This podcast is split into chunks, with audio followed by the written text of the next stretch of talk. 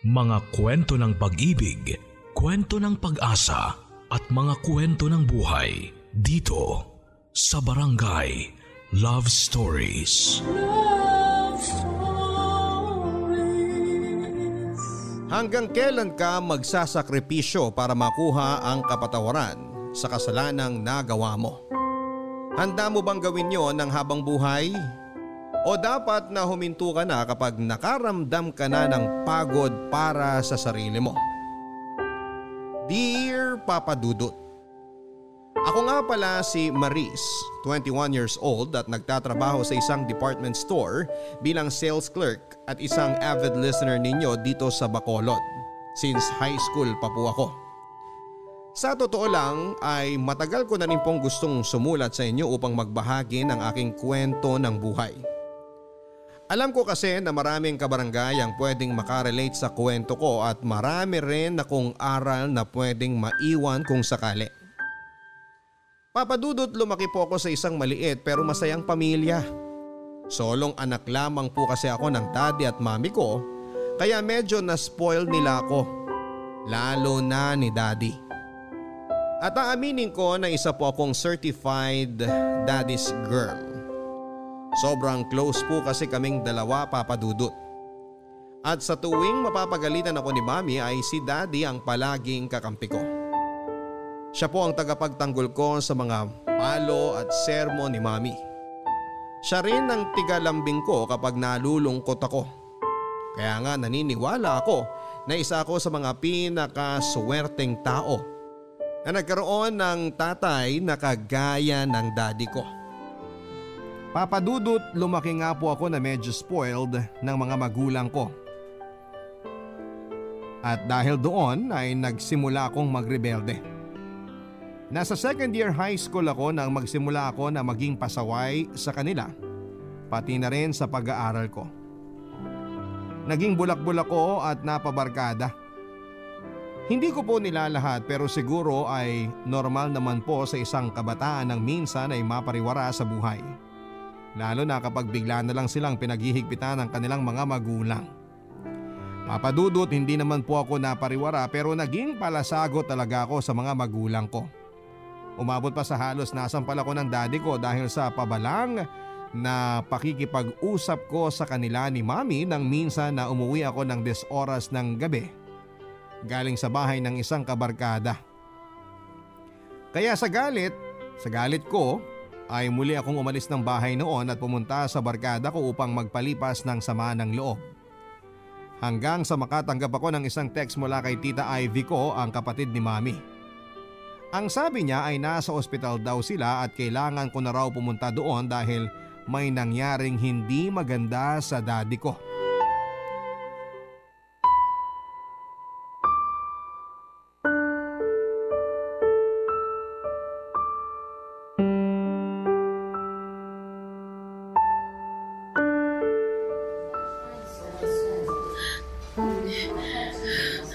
Ano na kayang lagay ni Daddy? Sana ayos lang siya. Kasalanan ko to eh. Hindi ko talaga mapapatawad ang sarili ko kapag hindi naging maganda ang lagay niya. Maris, mabuti nandito ka na. Saan ka ba nang galing? Kanina pa kita tinatawagan. Sorry po, Tita Ivy. Si Daddy po, nasan? Kumusta na po siya? Maris, huwag ka sana mabibigla ha. Magpakatatag ka sa malalaman mo tungkol sa daddy mo. Ano pong nangyari sa kanya? Nasaan po si Daddy? Ano pong nangyari sa kanya, Tita? Maris, ang daddy mo. Tita, ano po ba talagang nangyari? Sabihin niyo na po sa akin, nasan ang Daddy ko? Anong ginagawa ng batang yan dito? Ate, huminahon ka muna. Huminahon! Paano ako hihinahon kung nakikita ko yung salot na yan dito sa harapan ko? Mami, Huwag mo ko magtawag-tawag na mami, ha? Alam mo ba kung ano nangyari sa daddy mo? Nang dahil sa'yo, wala na siya! Naiintindihan mo ba yun? Maris! Wala na ang daddy mo! ano po? Wala na po si Daddy? Oo! At ikaw may kasalanan ng lahat, Maris! Ikaw ang pumatay sa daddy mo! Pinatay mo ang daddy mo! Pinatay mo siya! Pinatay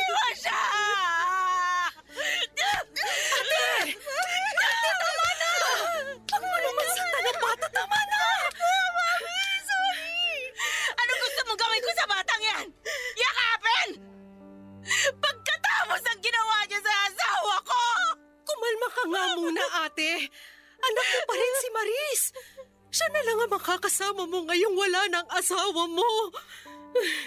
Yun na nga eh. Bakit kailangan na yung asawa ko pang mawala? Bakit hindi na lang yung salot na batong yan? Huwag ka na mo magsalita ng ganyan. Kung nandito pa ang asawa mo, magagalit siya sa mga sinasabi mo. Kung hindi naglayas yung batang yan, hindi siya susundan ng asawa ko. Walang masamang mangyayari sa kanya at hindi siya mamamatay.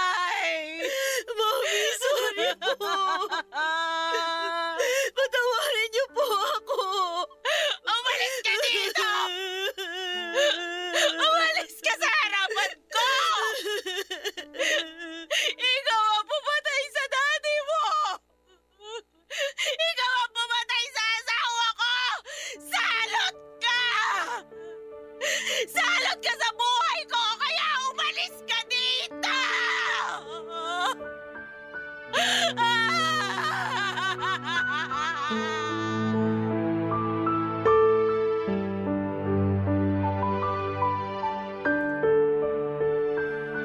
Papadudot nang makarating nga ako sa ospital ay doon ko nalaman ang lahat ng mga nangyari. Nang umalis ako sa bahay ay umalis din si daddy para sundan at hanapin ako. At sa kalagitnaan ng paghahanap niya sa akin malapit sa lugar ng kabarkada ko ay napagtripan daw siya ng dalawang drug addict. Pinagnakawan si daddy at pagkatapos ay pinagsasaksak. May nakakita sa mga nangyari at kagad na nadala sa ospital si daddy pero kaagad din siyang binawian ng buhay. Papadudot, sobra kong sinisisi ang sarili ko dahil sa mga nangyari.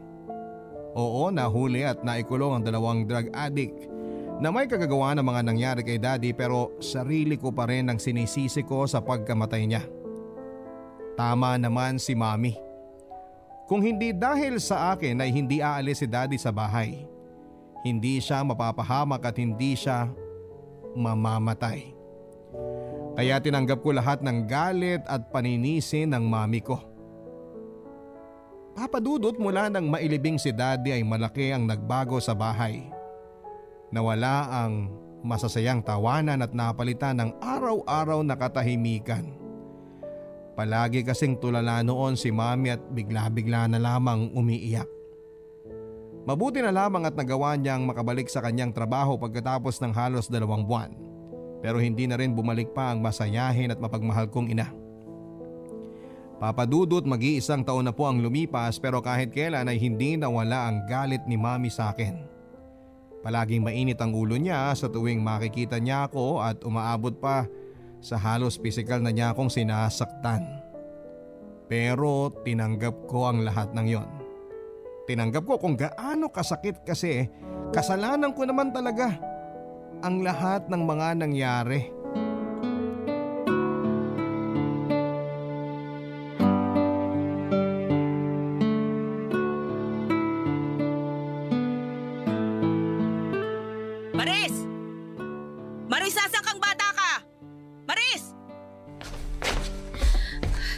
Mami, bakit po? Saan ka ba galing? Kanina pa kita tinatawag ah. Ah, naglilinis po kasi ako ng banyo. Anong ginawa mo dito sa blouse ko? Bakit may mantsa ng pula to? Sorry po.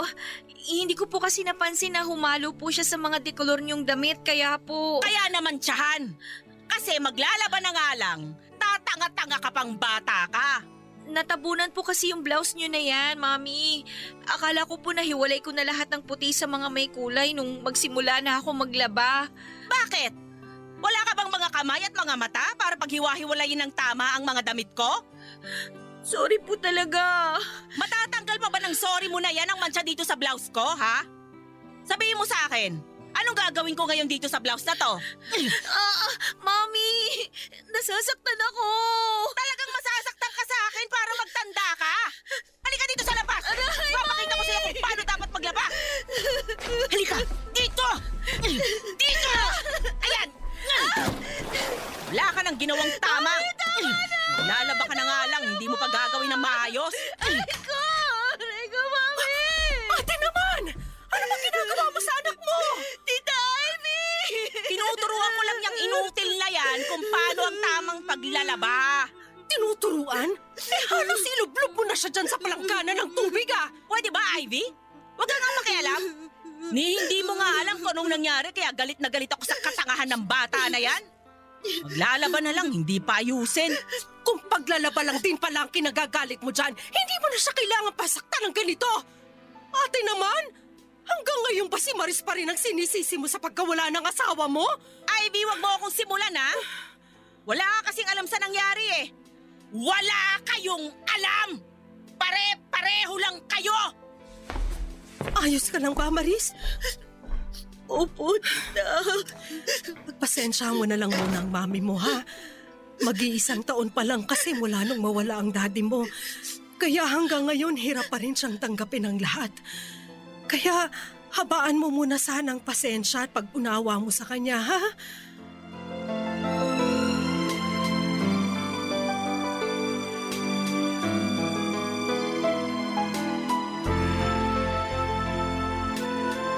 Wala kaming alam. Hindi namin siya naiintindihan at kahit kailan walang sino man ang makakaintindi sa kanya. Yun ang paulit-ulit na sinasabi ni Mami Papadudut. Palagi niyang pinapakita na hanggang sa ngayon ay hindi pa rin niya natatanggap ang pagkawala ni Daddy. Na parang kahit kailan ay hindi na niya yon matatanggap pa. Alam ko naman na mahirap talaga para sa kanyang nangyari dahil pareho silang first love ang isa't isa. Walang ibang lalaki na minahal si mami kung hindi si daddy lamang.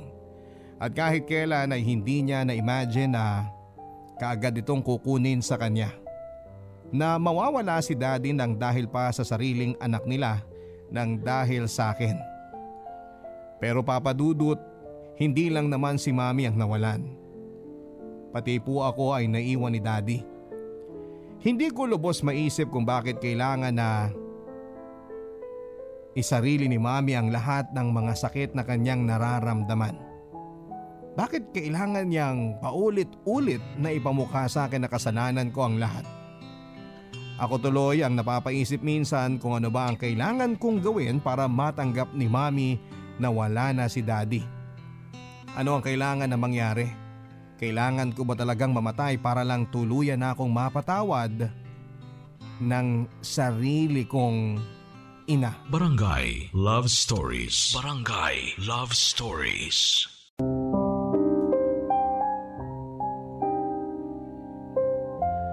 Papadudot isang taon pa ang lumipas pero habang tumatagal ay mas lalong nagiging malupit sa akin si mami. Mas nagiging masakit ang mga salitang binibitawan niya pati na ang kamay niya. Pakiramdam ko nga minsan papadudot ay nakakalimutan na niya na anak niya ako. Ang tanging nakikita niya sa akin ay ako ang taong naging dahilan para mawala ang pinakamamahal niyang asawa. Si Tita Ivy naman ay madalas akong pinupuntahan sa bahay. Dahil wala naman siyang asawa at anak ay halos anak na rin ang turing niya sa akin. Magkasundo silang magkapatid ni Mami pero nang dahil sa akin ay halos nag-aaway na sila. Lalo na kapag uh, napagbubuhatan na ako ng kamay ni Mami. Palaging sinasabi ni Tita Ivy kay Mami na wala akong kasalanan sa pagkawala ni Daddy kaya dapat ay hindi niya ako sinasaktan at pinagbubuntungan ng galit niya. Pero parang hindi yon iniintindi ni Mami. Dahil kahit kailan ay hindi naging maayos ang pakikitungo niya sa akin, Papa Dudut.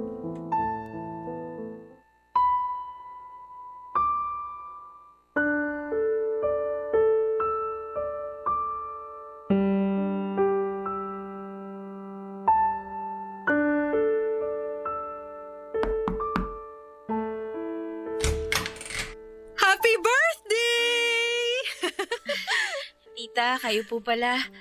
Pasok po kayo. oh, birthday na birthday mo ngayon. Bakit ang lungkot na mukha mo, Maris? Wala naman po akong dapat na ikasaya eh. Ano ka ba? Minsan lang sa isang taon kung mag-birthday ka, kaya dapat i-enjoy mo yun. Eto oh, buksan na natin tong cake na dala ko. Ay, nasan nga pala ang mami mo? Tulog pa ba siya? Ah, hindi po tita. Pumasok po siya sa trabaho. Sabado ngayon ah. Di ba dapat wala siyang pasok sa opisina nila? Ay, alam niyo naman po si Mami. Mas gusto pa niyang makita ang mga katrabaho niya kesa makasama ako dito sa bahay. Ano ka ba? Hindi totoo yan. Ito oh, may dala rin akong pansit. Paghahain kita ha. Sige po, tita. Salamat po. Wala kang dapat na ipagpasalamat. Pero mabuti na lang pala at naisipan kong puntahan ka ngayon. Dahil wala ka rin palang kasama dito sa bahay ninyo. Ay teka, sindihan natin tong kandila. Nasaan na ba yung lighter ko? Ah, ah, ito. Ano nga palang wish mo ngayong birthday mo bago mo hipan tong kandila sa cake mo? Wala naman po akong mahihiling eh. Kasi kahit hilingin ko naman po na mabuhay si daddy at bumalik siya sa amin ni mami. Kahit kailan hindi na po yun mangyayari. Kasi namatay na po siya ng dahil sa akin. Aris, dalawang taon na ang nakakalipas. Alam kong hindi madali pero hindi matutuwa ang daddy mo kapag nakikita kanya nagkakaganyan. Alam niyo po, tita, tama naman si mami. Sana ako na lang po yung nawala. Sana hindi na lang po si daddy. Tahan na Maris. Birthday na birthday mo. Umiiyak at nag-iisip ka ng ganyan.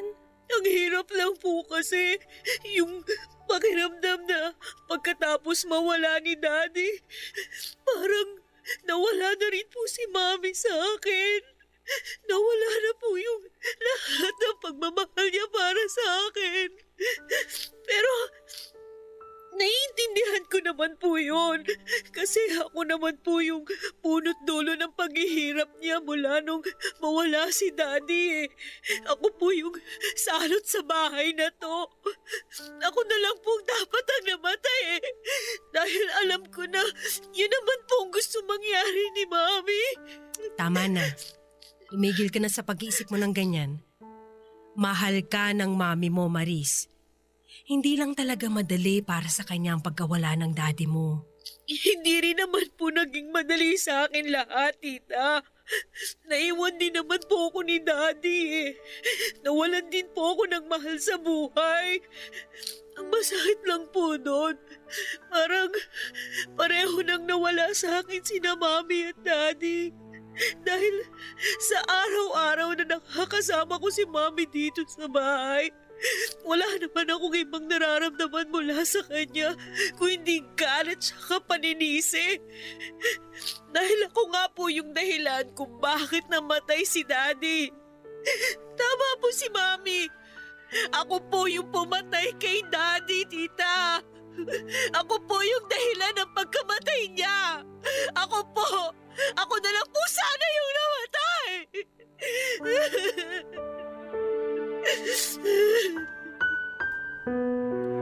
Papadudot sa tuwing umiiyak ako at nasasaktan dahil sa galit ni Mami, si Tita Ivy ang palaging nandyan para sa akin.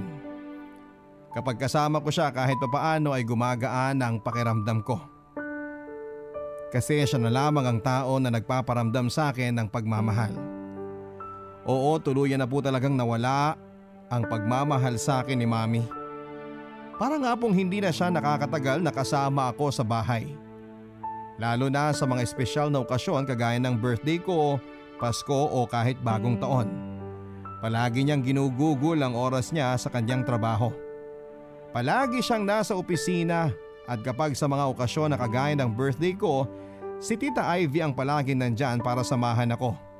Siya rin ang palaging nakikinig sa lahat ng mga hinaing ko at sa lahat ng mga pagdaramdam ko kay Mami. At lahat ng sama ng loob ko sa buhay. Pero papadudot hindi pala pwedeng manatili ang isang tao sa tabi mo sa habang buhay para i-comfort ka at masandalan mo. Dahil dumating ang araw na umalis din si Tita Ivy para magtrabaho sa abroad. Kahit madalas naman kaming nagkakatawagan ay muli kong naramdaman na mag-isa na lamang ako sa buhay. Iba pa rin kasi yung kasakasama ko si Tita Ivy. Sa bahay kasi halos ay hindi na kami nagkikita ni Mami. Ang allowance ko sa school ay iniiwan na lamang niya sa lamesa bago siya pumasok sa kanyang trabaho. At kung may kailangan man akong bayaran na para din sa school ay itetext ko na lamang sa kanya o kaya naman ay mag-iiwan ako ng note sa harap ng refrigerator namin. Kapag nagkakasama naman kami paminsan-minsan sa hapagkainan ay palagi lamang kaming tahimik.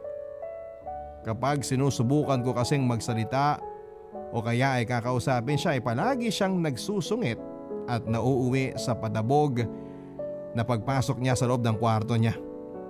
Kaya tiniis ko na lamang ang lahat papadudot. Mas pinagbuti ko ang pag-aaral ko para kahit papaano ay hindi ako makulong sa lungkot. Para rin kahit paano ay mapansin ni mami na malaki ang pinagbago ko. Hindi na ako pasaway na maris na naging dahilan ng pagkamatay ng daddy ko.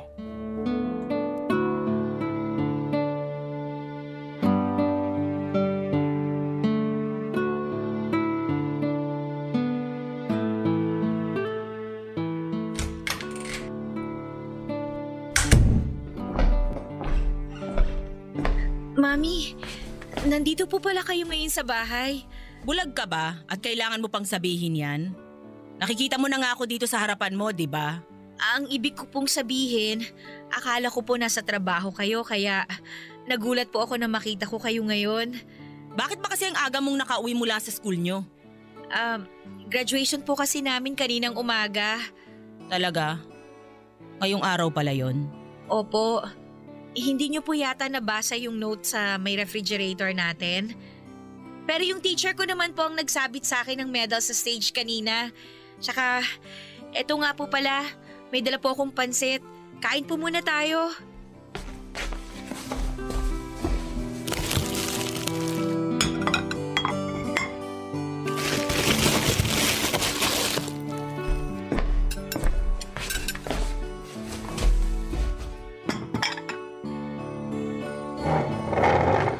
Um, Mami, eto nga rin po pala yung medal ko. oh. Third honorable mention po ako sa buong school namin. Ilagay mo na lang dyan. Mamaya ako na lang titingnan. Maaga nga po pala akong aalis bukas. Saan ka pupunta? Sasabay po ako sa mga kaklase ko na magte-take ng entrance exam sa university na malapit dito po sa atin. Mag-take ng exam? Para saan? Entrance exam po para sa college. Sino bang may sabing magka-college ka pa? Hindi ka natutuloy sa college dahil wala na akong pampaaral sa'yo. Pero pwede naman po ako mag-apply ng scholarship. Bakit? Kapag ba nag-scholar ka, wala ka na talagang babayaran? Eh hindi ba may mga miscellaneous pa yan? Maliit na lang naman daw po yung mga babayaran kapag nagkaroon na po ako ng scholarship. Eh saan nga ako kukuha ng maliliit na yan kung wala na akong trabaho? Wala na po kayong trabaho? Oo, natanggal ako sa trabaho nung isang linggo lang dahil nagbawas ng mga empleyado ang kumpanya namin. Pwede naman po ako mag-working student para matuloy ko po yung pag-aaral ko sa college. Ang tigas din ng ulo mong leche ka eh, no? Kung yang kikitain mo sa sinasabi mong pagtatrabaho, eh idederecho mo na lang sa panggastos dito sa bahay, baka matuwa pa ako sa'yo. Pero gusto ko po kasi talagang mag-college. Eh sa wala kang ang pang-tuition. Mamili ka. Magka-college ka o pare-pareho tayong matutulog sa lansangan dahil wala na akong ibabayad sa upa nitong bahay na tinitira natin.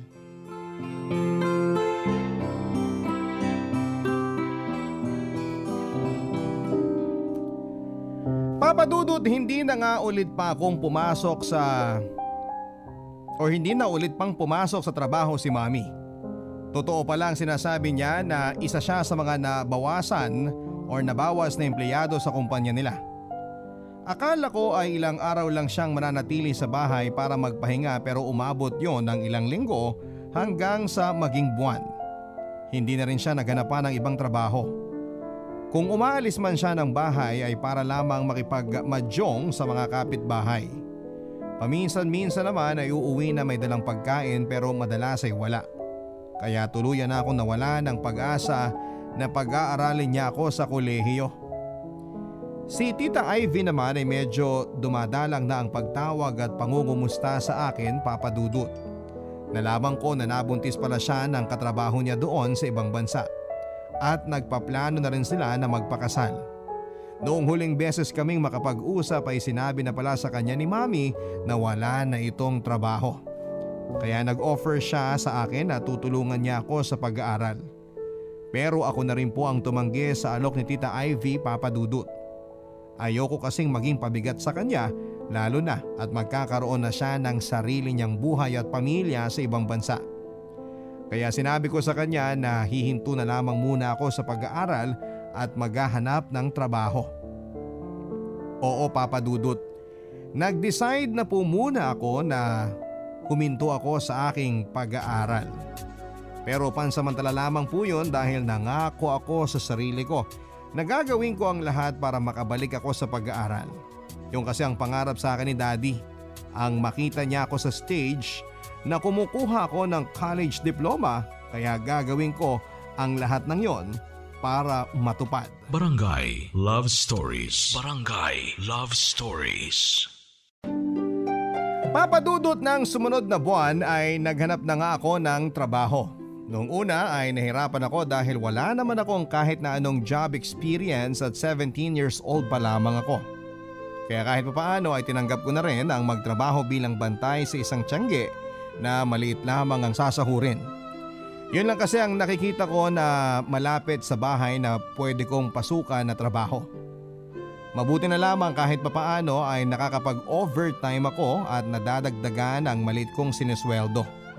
Dahil papadudot mula nga nang makapagtrabaho ako ay hindi na gumastos pa ng para sa bahay si mami. Ang sabi niya ay nauubos na niya ang naipon niyang pera pati na rin ng uh, back pay na nakuha niya sa dati niyang trabaho. Kaya ako na lamang ang nagbibigay ng panggastos na para sa bahay at sa mga bisyo ni mami. Naging madalas na kasi ang pakikipagmadyong niya sa mga kapitbahay namin pati na rin ang pag-inom niya ng alak. At noon ko lang din nalaman na naninigarilyo na pala siya. Papadudot lahat ng mga ginagastos niya sa pangbisyo niya ay madalas na sa akin niya kinukuha.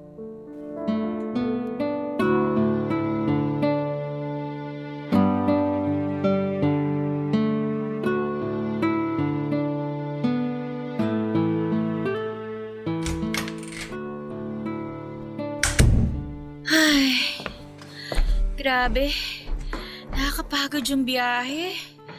Ang lapit na nga lang ng tiyanggi dito sa bahay. Ang tagal ko pa bago nakauwi. Nakapaghain na nga lang muna at nagugutom na rin ako kanina pa.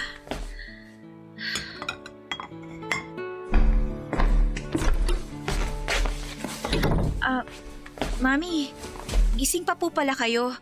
Kumain na po ba kayo? Paano ako makakakain kung wala ka namang iniwan na perang pangkain kanina? Ah, uh, Pasensya na po. Inuna ko po kasi munang bayaran yung mga bill ng kuryente at tubig natin dito sa bahay na medyo tumambak na po.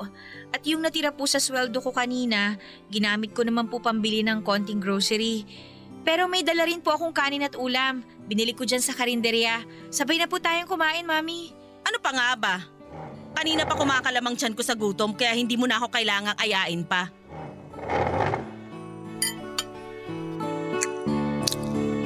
Mag-iwan ka nga pala ng pera bukas ng umaga dahil may kailangan akong bayaran. Sige po, may natira pa pong konti sa sinweldo ko kanina. Mga magkano po bang kailangan nyo, Mami? Dalawang libo. Po?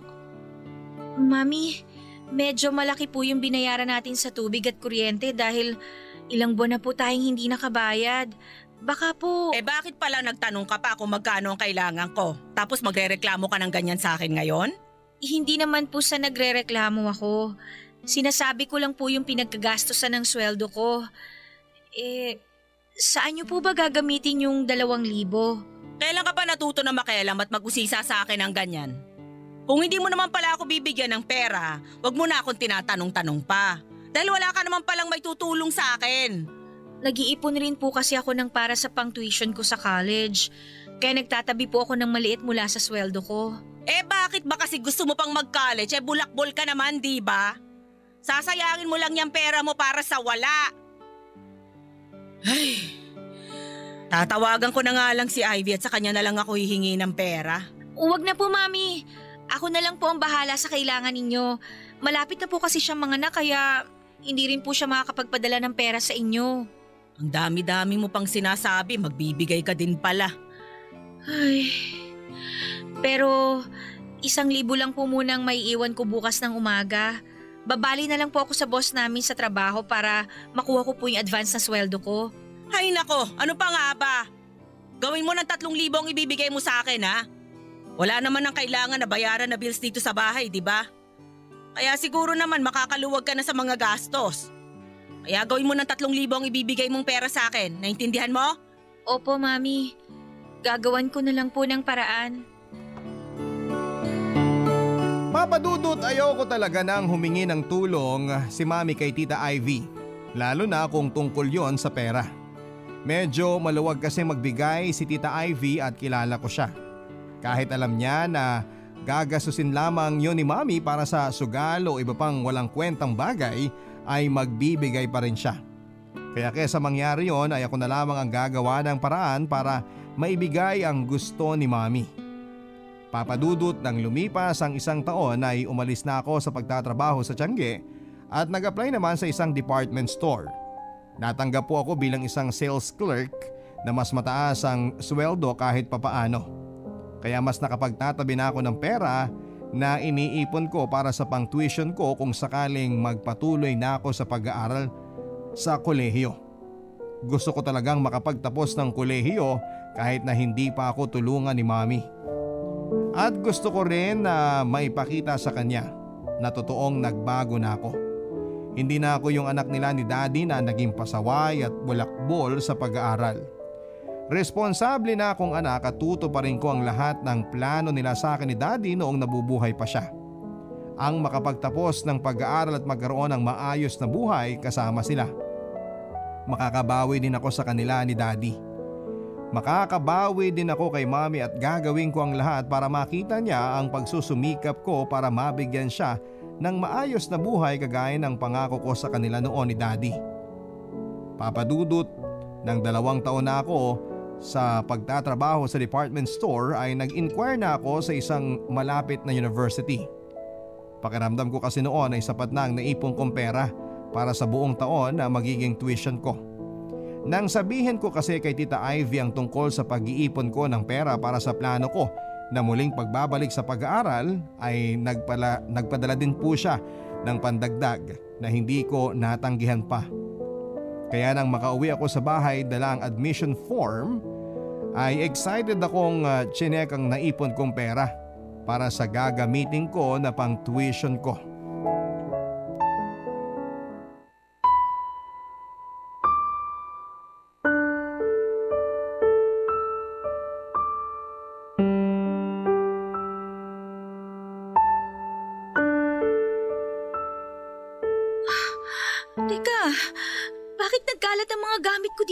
Kwarto? Tsaka, bakit bukas tong lalagyan ko ng pera? Hala, halos lampas kalahati ang nawala dito sa mga naipon ko ah. Ay nako, malas talaga ako ngayong araw na to. oh.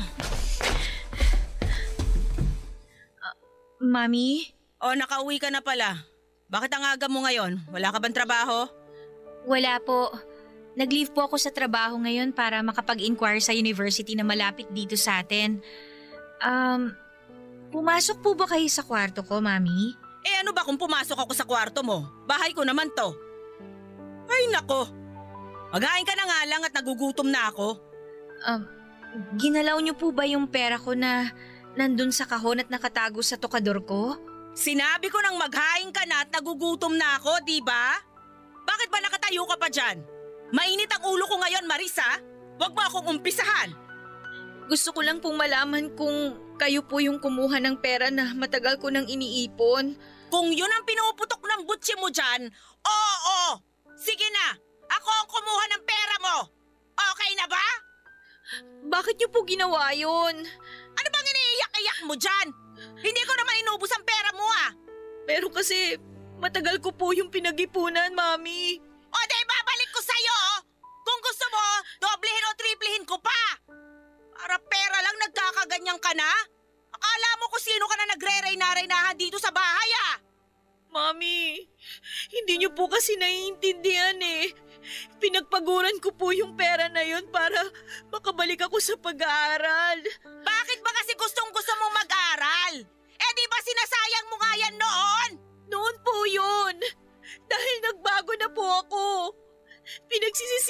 Na po lahat ng mga kasalanan ginawa ko noon. Bakit? Sa tingin mo ba sa pagbabago at pagsisisi mo na yan? May babalik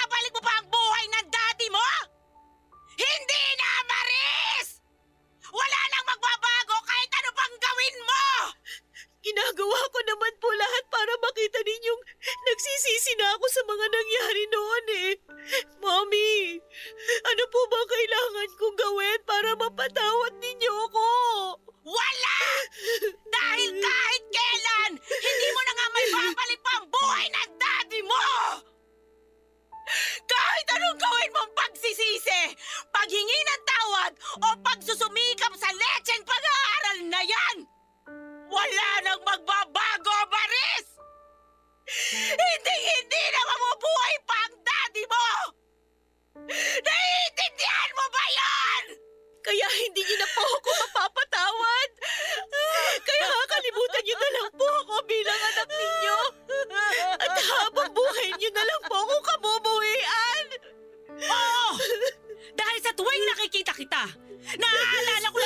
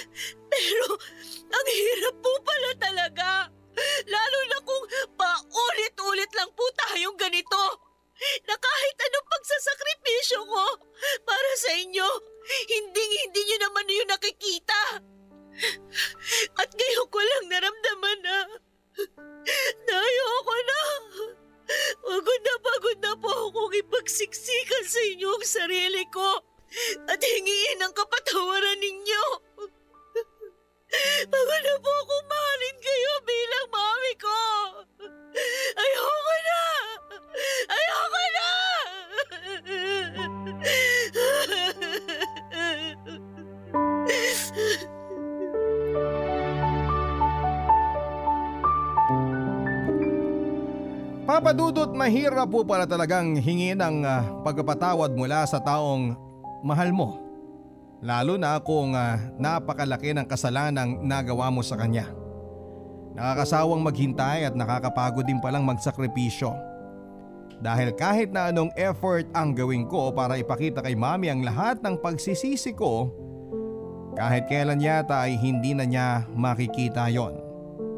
Kahit kailan ay hindi na niya ako mapapatawad dahil sa pagkawala ng daddy ko.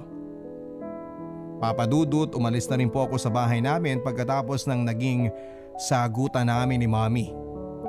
Naghanap ako ng maliit na apartment para sa sarili ko. Gusto ko ulit magsimula ng bagong buhay na malayo mula sa kanya. Yung bagong buhay na para sa sarili ko. Nang tumawag si Tita Ivy para kumustahin ako ay sinabi ko sa kanya ang lahat ng mga nangyari. Iniyak ko sa kanya sa telepono ang lahat ng sakit at bigat na kinikimkim ko sa maraming taon mula nang mamatay si Daddy. At sinabi ko na gusto ko munang lumayo kay Mami. Hindi niya ako napilit na bumalik sa bahay. May sariling isip na rin naman daw ako at maayos na trabaho para buhayin ang sarili ko. Isa na lamang ang binili niya sa akin na sana raw ay hindi ko habang buhay na kimkimin ang galit na nararamdaman ko para kay mami. Papadudot hindi naman po talaga ako nagagalit kay mami dahil ako talaga ang punot dulo ng lahat ng pagdurusa niya. Napagod lang talaga ako kaya ako lumayo mula sa kanya. Isa pa pakiramdam ko kasi ay totoo lahat ng sinasabi ni mami na bumabalik ang lahat ng sakit na nararamdaman niya sa pagkawala ni daddy sa tuwing nakikita at nakakasama niya ako.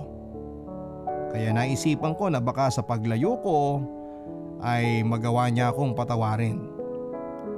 Kung kailan pa mangyayari yung pagpapatawad na yon ay hindi ko po alam. Dahil mag-iisang taon na mula nang umalis ako sa bahay namin pero hindi pa rin niya ako tinetext o tinatawagan man lang para kumustahin. Papadudot, ano po ba ang mas dapat kong gawin? Ngayon pa lang po ay nagpapasalamat na ako sa mga maipapayo ng inyong mga tagapakinig sa problema ko. Salamat po sa inyong programa dahil sa tuwing napapakinggan ko po ang mga sulat na binabasa ninyo ay napapawi kahit papaano ang lungkot na nararamdaman ko sa pag-iisa. Dito ko na rin po tinatapos ang sulat ko papadudot na may magkaroon po kayo ng isang masaganang bagong taon at patuloy na tumagal pa ng maraming maraming taon ang inyong programa. Ang inyo pong forever na kabarangay Maris. Mga kwento ng pag-ibig, kwento ng pag-asa at mga kwento ng buhay dito sa Barangay Love Stories. Love